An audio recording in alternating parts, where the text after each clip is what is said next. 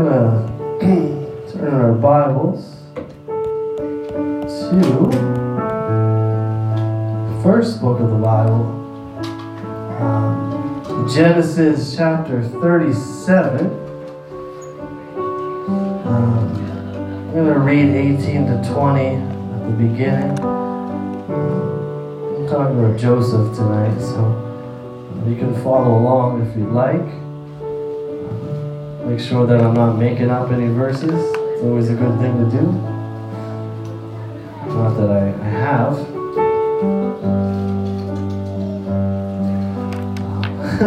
it's not really a good thing to joke about, but uh, it's always good to make sure that we're in the Bible. Genesis 37 18 to 20, it says, When they saw him afar off, even before he came near unto them, they conspired against him to slay him. And they said one to another, Behold, this dreamer cometh. Come now, therefore, let us slay him and cast him into some pit, and we will say some evil beast hath devoured him, and we shall see what will become of his dreams.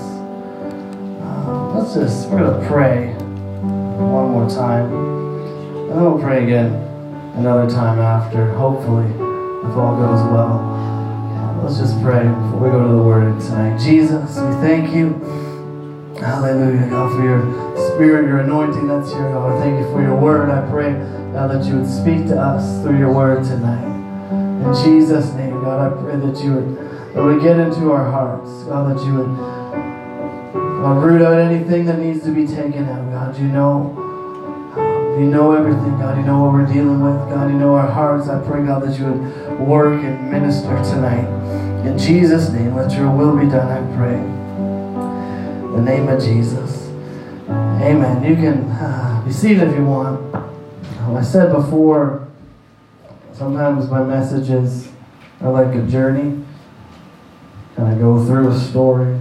Um, we got somewhere we're going, but we'll see some things on the way, and we'll get to where we're going eventually. But I'm not going to tell you what the, I'm going to mix everything. I'm not going to tell you what the title of this is until the end. So if I do, then you'll know where we're going. There's a twist. So stay awake. Stay on edge of your seats. Uh, most of us are familiar with the story of Joseph. Um, it's one of the more popular stories from the Old Testament. It's been made into musicals.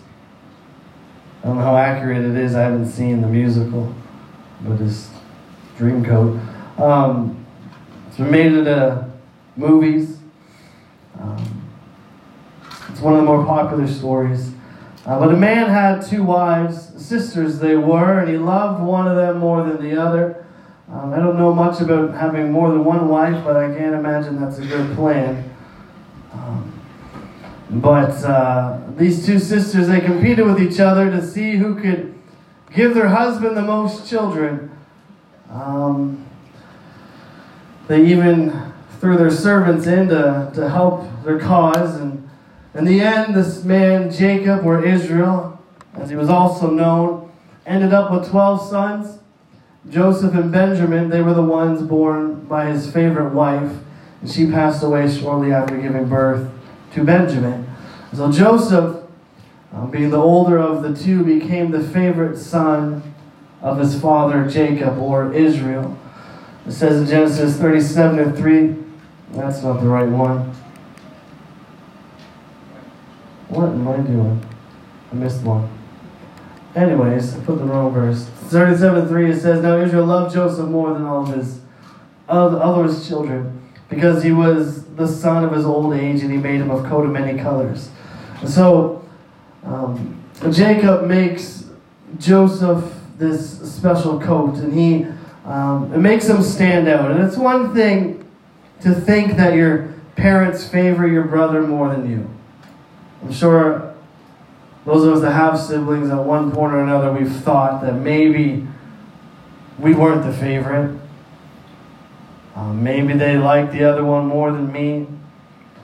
It's one thing to think that, it's an entirely different thing to know it. You know, for them to tell everyone else, to put a coat, a special coat on one of them, and say, This guy, I like this guy better than the other 11. This guy is a special one. I like him most. So, what do you think happens? So, his brethren saw that their father loved him more than all his brethren. They hated him. That's what's going to happen when you do that. They hated him and they could not speak peaceably unto him. So, something wells up in these brothers. Their father loves Joseph more than them, and something switches in, inside of them, and Joseph goes from just being their brother to now he's their enemy. Now they hate Joseph. Now they can't stand him. They can't even speak to him peaceably. They can't even speak to him without being aggressive or fighting with him or just, you know, every conversation is dripping with sarcasm and, and snark, and there's this bitterness underneath every word that they say to Joseph. There's an anger every time they see his face, and there's this deep seated jealousy there, and they just plain old hate this guy through no fault of his own. Joseph did nothing to warrant this hate. Joseph didn't go to his father and say, Hey, dad, why don't you make me a special coat because I know you like me more than my brothers. Joseph didn't ask to be the favorite. He didn't try to undermine his brothers and, and prove to, to Papa that he was better than them. He didn't do anything like that. Joseph didn't start rumors about his brothers and make them look worse than him so Jacob would love him more. He didn't do anything like this. He wasn't a tattletale. He wasn't a pest. He, he wasn't whining. He didn't get them into trouble. He didn't do any of these things. All Joseph did was be born by Rachel. All Joseph did was put on a coat his father gave him. That's all he did. And his brother's hatred stemmed from the fact that Jacob loved Joseph more. And as far as I can tell, Jacob is completely oblivious to this hatred. In fact, in the next verse, Joseph dreamed a dream, and he told his brethren, and they hated him yet the more. And Joseph, he has a dream, and the first people he goes to share it with are his brothers. I don't think he knew they hated him. I think he was completely in the dark. The first people he goes to tell this dream to are his brothers. He has a dream and he's so excited. I gotta go tell Reuben. I gotta go tell Simeon and Levi and Judah, Dan and Naphtali. They're gonna want to hear about this dream I had. I bet Gad and Asher are to love this dream, and Issachar and, and Zebulun. I've got to tell them the dream. They're to be so excited. It was an amazing dream. I've had a dream, and I'm to go share it with my brothers, and they're to love it. It's incredible. And Joseph seemingly has zero clue about how his brothers feel about him. And I'm sure you haven't had to do this or ever experienced this in your life, but maybe you have. Maybe you've just really not liked someone for whatever reason. It's just because it could just be me. I'm sure you guys never just disliked someone for for a reason. Or ever been just so upset with someone over something, and then someday you decide, I'm going to make this right. And if you haven't, you should. It's a different lesson for another day. But I'm to, ever done this, I'm to make this right. I'm to go to this person, I'm to apologize for this anger, this bitterness I've had toward them. And you go and you try to talk to them, and they have no sweet clue what you're talking about. Has that ever happened? Oh, I'm sorry for this thing I said 20 years ago. I don't remember it. It's absolutely oblivious, and you find out all along you've just wasted years being upset about something. I'm sure that's not happened to anyone else. But Joseph's that guy. He's completely oblivious to how his brothers feel about him. I mean, eventually he's going to find out, but right now he's completely oblivious. He doesn't seem to know that they, they hate him, has no clue at all. And so he goes to his brothers and he tells them his dreams. He says, We're all working in the field. We're gathering sheaves of wheat, and behold, my sheaf stands up in the middle, and get this, guys, your sheaves, they gathered around, they bowed down to mine. Isn't that cool? Gad? Why are you looking at me like that? Isn't that cool? I mean, didn't you think that was neat, Dan? You know, your sheaves bowed down That's so weird, right? Like, that was a, and they, they snap at him. And they said, Are you saying that you're going to rule over us? Are you crazy? Who do you think you are? What is this dream? And the Bible says they hated him even more for his dream and the words that were coming out of his mouth. And some people, you, you think you can get along with them, but then they open their mouth. You remember why you didn't in the first place. And Joseph opens his mouth and shares his dream, and his brothers remembered why they hated him in the first place.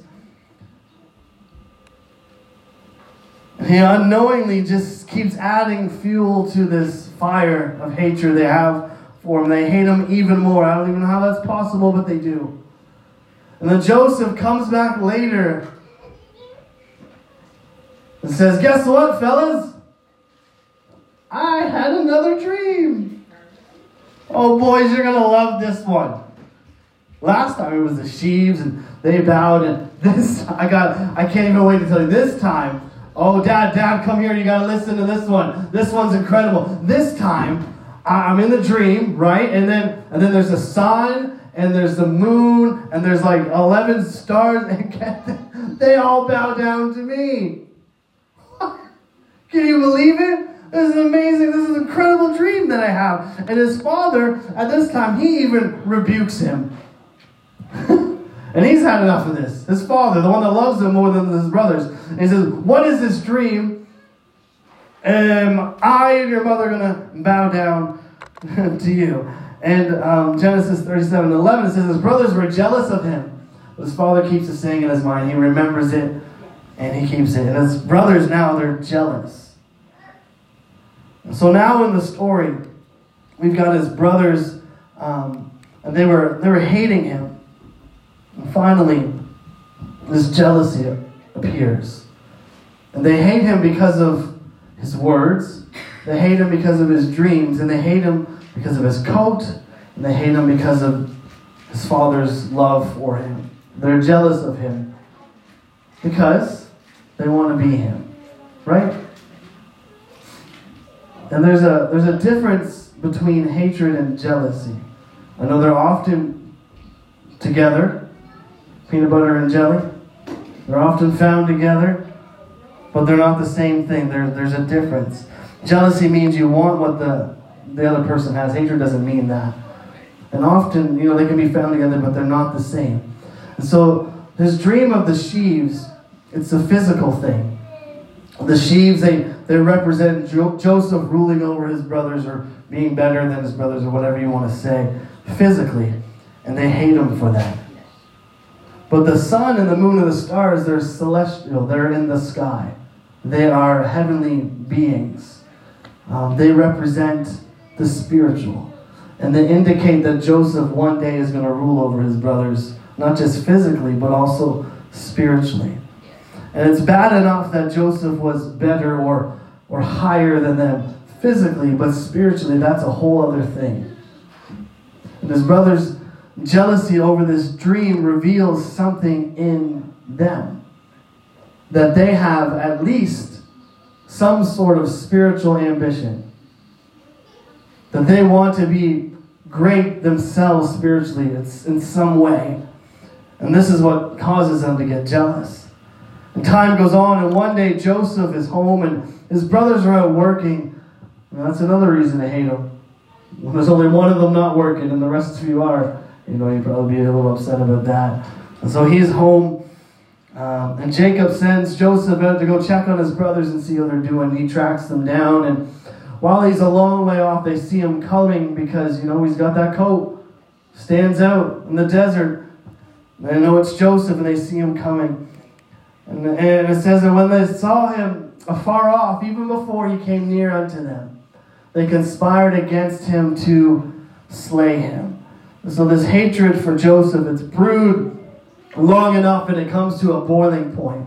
And while they see him coming, before he even gets near to them, they start conspiring to kill him. It's one thing to hate your brother, it's another thing to be jealous of your brother, but planning to kill him, that's a whole other, that's too far in my opinion. I don't know, you can kill your brothers if you want, I guess. But for me, that's too far. I'm not going to go that far.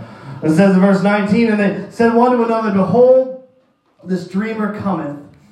And come now, therefore, and let us slay him and cast him into some pit. And we will say, Some evil beast hath devoured him, and we shall see what will become of his dreams.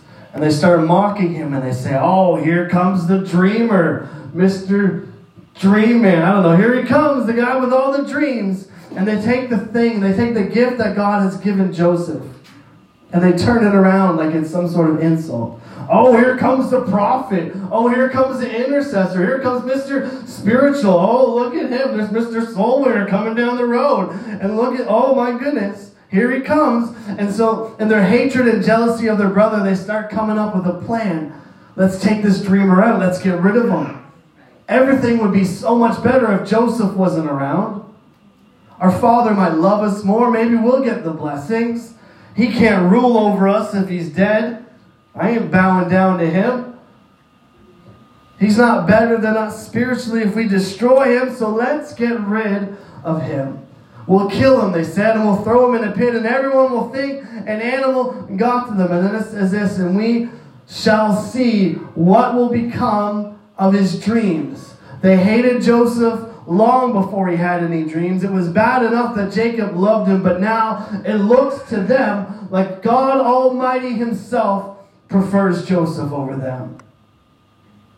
It was the dreams that put them over the edge. It was the fact that God was using Joseph and not them. The fact that God was giving Joseph dreams and visions, and he was speaking to Joseph. He wasn't speaking to Reuben or Simeon or Levi. I don't know what to, you know. God was speaking to, to, to Joseph and not them, and they were jealous of his relationship with God. And I can take it if a person loves someone else more than me. That's fine. I can live with that. I like certain people more than others. I know you're not going to believe that, but that's how it is. We all do. That's how we are. But if God loves them more than me, if God favors them more than me, I don't know what to do with that. And that's how they're seeing this. God's favoring Joseph more than them. There's a problem when we see God's favor as favoritism. It's not the same thing.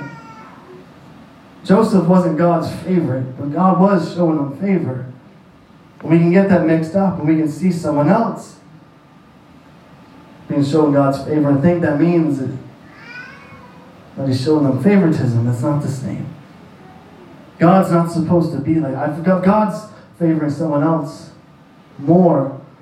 God loves someone else more. That I don't know how to even deal with that because he's not like that. He's not supposed to be like that. He's not supposed to favor one son above the other. We know he doesn't. But sometimes it can appear that way. And this is how the brothers are seeing this. And so they say, let's see what's going to happen to his dreams. Let's see.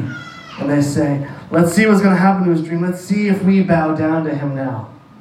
If we kill him. Let's see. Mocking his dreams and undermining his relationship with God and doubting that they were even real in the first place. When God gives a dream, it's going to happen whether you kill the dreamer or not. They're kind of undermining the whole thing. Let's see what becomes of his dreams. They'll never come to pass if he's dead. And it wasn't just Joseph they were trying to destroy, it was his dreams as well. And Reuben, the oldest, the one with some sense, he's not part of this conversation. The other brothers are talking, he overhears it. And he tells them, you know, don't actually kill him. Why don't we just throw him? There's a pit over here, it's, a, it's an empty well. Why don't we just throw him into here? Um, and he plans on rescuing him later to bring him back to his father. This way, if we just leave him here, it's, it's not really our fault, and the blood's not really on our hands. It's just whatever. You know, he plans on coming back um, and bringing him back to his father. Reuben doesn't want to kill Joseph. He may hate him, he may be jealous, but he's thinking of his father in this situation. He knows his father loves Joseph, and he doesn't want to break his father's heart. And so they agree with Reuben. They say, well, let's just throw him in the pit. That's easier, that's less messy. Um, and Joseph, this whole time he's been walking toward them, and he finally gets to his brothers, and they rough him up. And they rip that precious coat off his back, and they throw him in this pit, or the Bible says it was pit without water, so it's a, it's a well with no water in it. And it says they sat down to eat bread. They just threw him in there and they sit down to eat together. And they lifted up their eyes and looked, and behold, a company of Ishmaelites coming or came from Gilead with their camels bearing spicery and balm and myrrh, going to carry it down to Egypt. And Judah said to his brother, What profit is it if we slay our brother and conceal his blood? Come and let us sell him to the Ishmaelites, and let not our hand be upon him, for he is our brother in our flesh, and his brethren were content. And there, then there passed by Midianites, merchant men, and they drew and lifted up Joseph out of the pit and sold Joseph to the Ishmaelites for 20 pieces of silver. And they brought Joseph into Egypt. So they sit down to eat. They see some Ishmaelites coming, and Judah comes up with the idea. You know, what's the point just killing them? Why don't we make some money off of this? Um, what's the point just killing them and hiding them? Why don't we? We're not gonna get anything out of that. Let's just sell them to the Ishmaelites. Whatever happens, that's up to them. Um, that way, we haven't killed them. We haven't destroyed him. We just turned him over to someone else. The Blood's not on our hands. We get some profit out of it. We get a little something. And the rest of the boys agree except Reuben because apparently he's off doing something else. Do you know who the Ishmaelites were? The family of Ishmael. Abraham had two sons. Isaac was the grandfather of these boys in Ishmael. They're their cousins. Like that's the crazy part of the story. They sell them to their cousins. Well, we're not really doing anything bad. We're turning them over, turning them over to our cousins. They're family. It's okay. And they do it, and then Reuben comes back later and finds out what they've done. And he freaks out. He starts yelling at them and tearing his clothes. What are we going to do? Our dad's going to be so upset. He lo- Don't you realize how much he loves Joseph? What are we going to tell him? You're going to kill him. You're going to break his heart. But the others, they hadn't thought that far ahead. And so they take Joseph's coat and they rip it up and they dip it in some blood and they bring it back to their father. And he comes to the conclusion that his son's been destroyed and killed by some animals and his heart is broken. And then Joseph, he goes on to become a slave in the house of a man named Potiphar in Egypt. And he finds favor with Potiphar because of his good work ethic and his attitude and his honesty and his trust, trustworthiness. And Potiphar's wife, she tries to seduce him. And when it doesn't work, she accuses him of assault. And Joseph gets thrown in prison.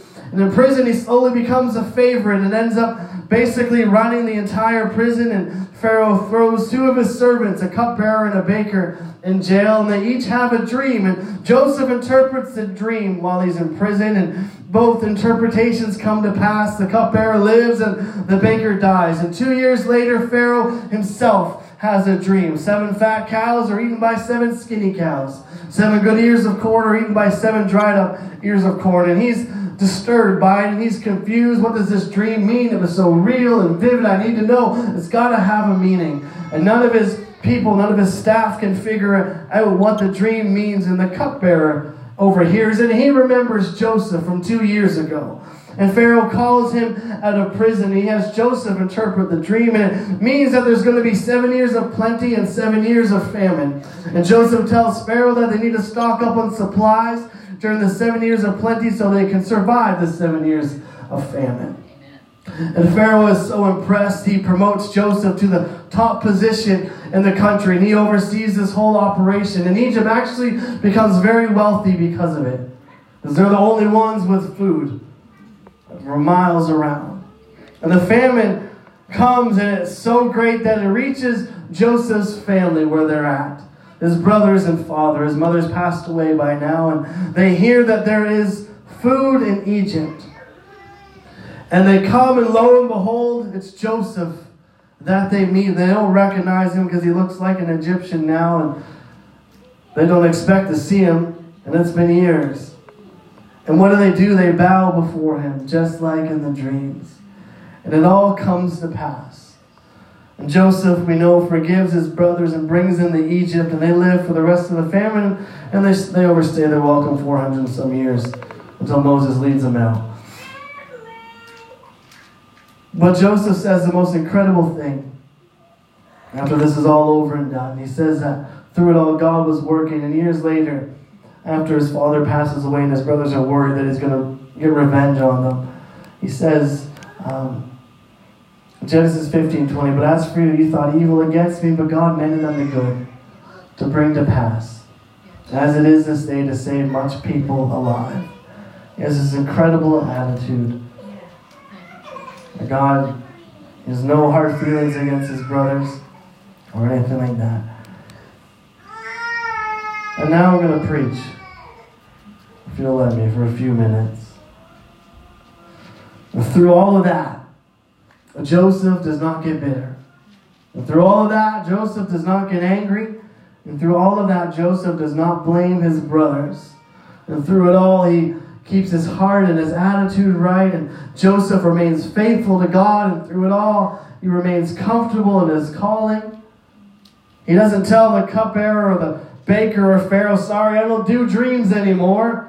Dreams are what got me to this problem in the first place. He stays comfortable in the, in the calling that God's put on his life. He stays positive. He works hard. He keeps believing in God. He keeps holding on to those dreams. And eventually, through his faithfulness, and um, he sees them come to pass.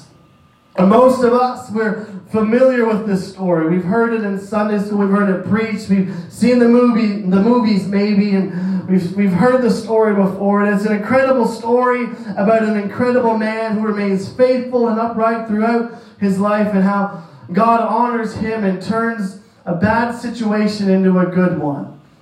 And as soon as I started talking about Joseph, no doubt you had an idea in your mind where I was going, and I was going to tell you just hold on to those dreams.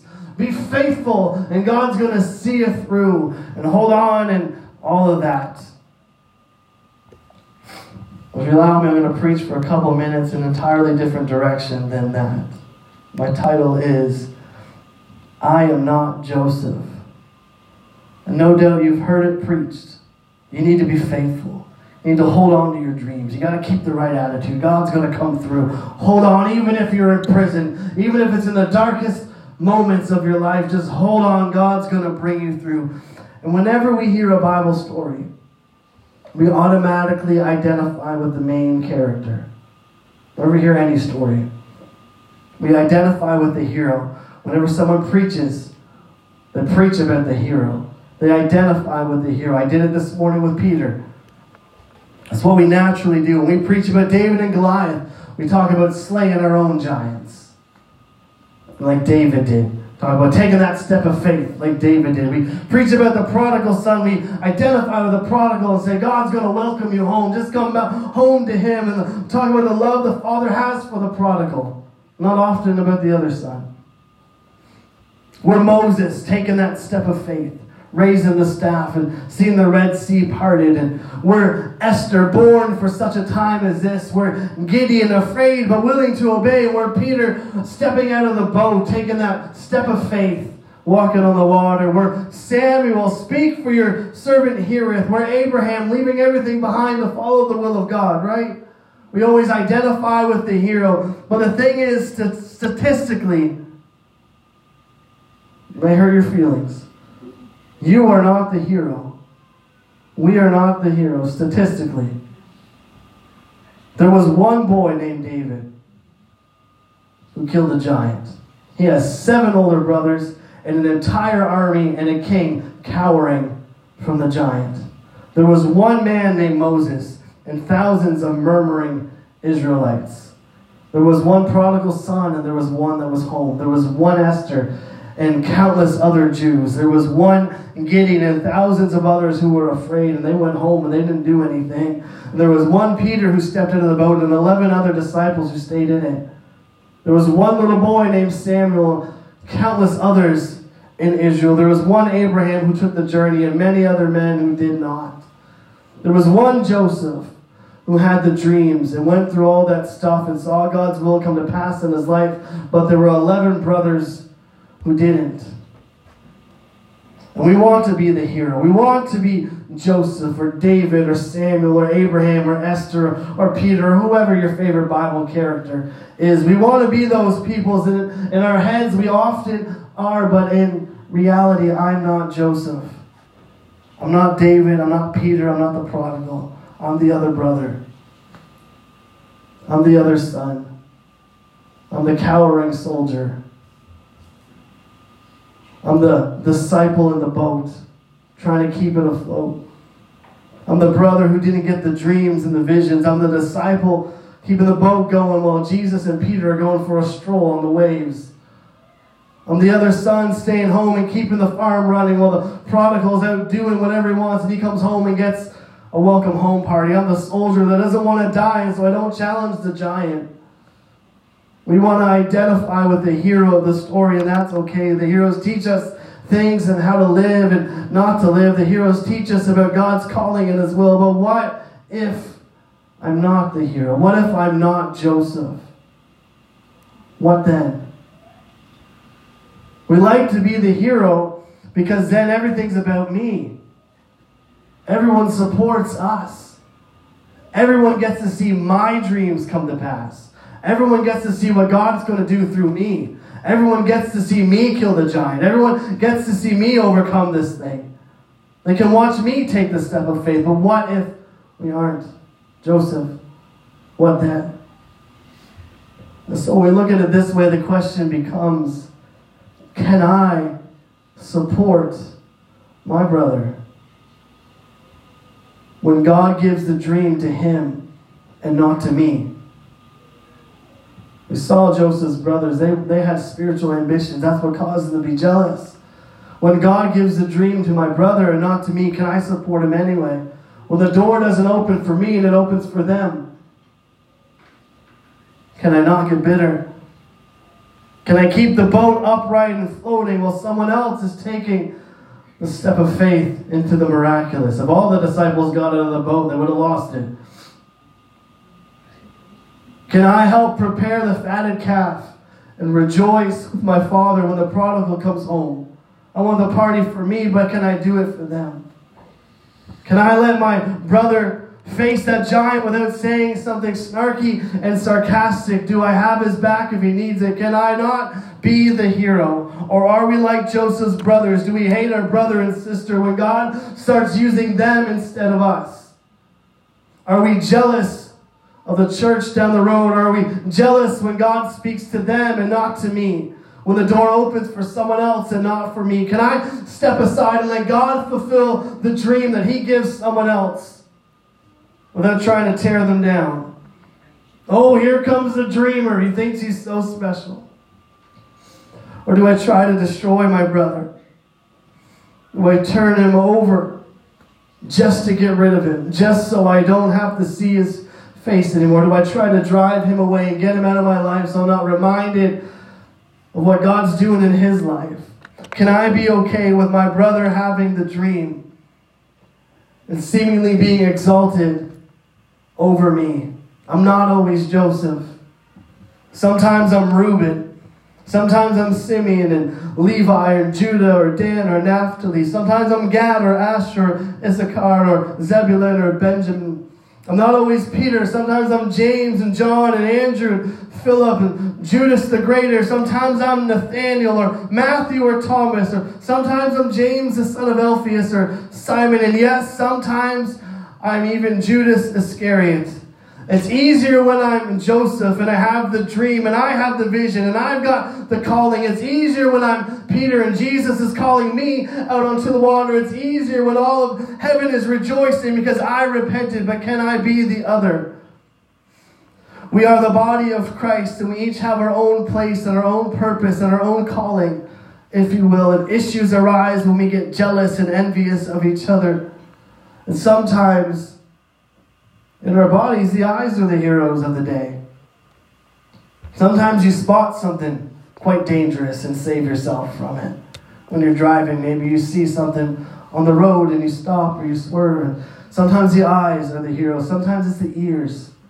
Sometimes you hear something rustling, a bear, a skunk. not dangerous, but they're annoying. Sometimes you, your ears the burglar. I hear them all the time, whether they're there or not. Sometimes the nose saves the day. Sometimes you smell something burning. Sometimes the hands brace us when we fall and protect the body. Each member has a different purpose and a different calling, and sometimes different ones are the heroes. We need to be able to step back sometimes and let God use someone else. I'm not saying we always got to step back. I preach plenty of messages about us being used, but there's sometimes we need to step back and be able to support someone else. We don't need to control everything and everyone. Joseph's brothers thought that God was favoring him over them, which is nonsense. But there are times when we can feel like that. I know that I have. I've seen people my age, people I went to Bible school together or with. I've seen doors open for them that I wished would open for me. And many times I've not been a good brother. Many times I've been jealous and I've had to ask for forgiveness. One guy in particular I can think of, and I won't say his name because you'll know him. But God began to deal with me about it, and I started to let it go. And, and I heard him preach one of the most incredible and impacting messages I've ever heard in my entire life. And if I hadn't been able to let that go, I wouldn't have been able to do anything to me. It made a huge difference in my life. And if I can't let go and accept that sometimes God is going to use someone else, maybe even someone I don't think He should, then I'm going to be in a world of trouble and I'm going to miss out what God's going to do in my life as well. Joseph's brothers were jealous of the dreams but could any of them go through what Joseph went through to see it come to pass? I doubt it. They couldn't even take the fact that Joseph had a nicer coat than them. What are they going to do when Potiphar accuses them? Or Potiphar's wife accuses them and throws them in prison? How will they respond to that? And sure, Peter walked on water and Peter preached the day of Pentecost, but Peter was also rebuked publicly more than any other disciple. Peter was the one who sank in the water too, and Peter had his shares of issues as well. It's not just a dream and a calling, there's things that we need to go through in order to see them come to pass. And so God will give those dreams and callings to the ones He knows can go through those things. He knows what He's doing. And he gives different dreams and different callings to, to other people. The problem is when we see God's favor, like we said, as, as favoritism. We see God working with someone else and think that that means he doesn't like me. And the real test isn't, can I hold on to the dream that God gave me? And if he's given you dreams, yes, hold on to them. The real test is, can I believe the dream that God gave my brother? I want the dreams God has given me to come to pass. Do I ever? I want the things God has placed in my heart to come to pass. But can I do the same for my brother? Can I cheer them on? Can I support them? I don't know if this message is even for anyone tonight. Maybe it's just for me, but we need to understand that sometimes I am not Joseph. Sometimes God gives a dream to someone else, and sometimes a door opens for someone else before it opens for me, and that's okay. Because if I can support them, it benefits all of us. Joseph's dream saved his family. Joseph's dream changed their lives, and it wasn't until they finally accepted it years later. They could have said, No, we're going back, and we're going to figure this out on our own. We don't need food from Egypt. We don't need to go to Egypt. We don't need Joseph's help. They could have refused. But eventually they came to accept that dream that God gave them, or God gave Joseph. And it was that dream that saved the entire family. So today we're going to pray. The Bible tells us, Ephesians 5 and 21, says, submitting yourselves one to another in the fear of God. That a respect and reverence for God, we need to be able to submit to each other and let God do what He wants in their lives. If God gives them a calling, if He opens a door for them, He gives them a dream, or gives them a revival, or gives them a ministry, I'm going to help them. I'm going to submit to them. I'm going to support them. I'll get out of the way. I'll do whatever I need to encourage. I'm not going to throw my brother in a pit. Although God used all that to, to bring it to pass. But I'll do whatever I need to encourage and lift them up and see it happen in their lives. So we're going to pray here in a minute. Um, for each other. I'm not going to ask you to, if you are hate or you're jealous of someone, go pray with them. I mean, it's a good idea to to do that, but I'm not going to ask that and have you, whatever. Made that really awkward for everyone. But what if we could pray for each other? God's, a lot of us, we've been here for many years, and God's given us dreams, and God's given us visions. And sometimes we can get frustrated, we can get jealous, we get upset. Who do they think they are? Why is God going to save their family? He hasn't saved mine. Why is God going to do this in their life? He hasn't done it in mine. We can get upset. We can get jealous. Sometimes people say, Oh, I had this dream. I'm like, sit down. We can have that attitude. So, what if we could just pray tonight? Pray for each other. Pray for each other's families. You guys know each other better than I do you know things that God's done and God wants to do. Let's just pray for each other. If you've been struggling with someone else, let's let that go today. Let's stand. We're gonna let's do that together. Let's pray. Let's find a place. Let's I really don't know how else to end it. Really. I'm not Joseph. You might be Joseph. It's my job to support you. It's my job to lift you up and hold you.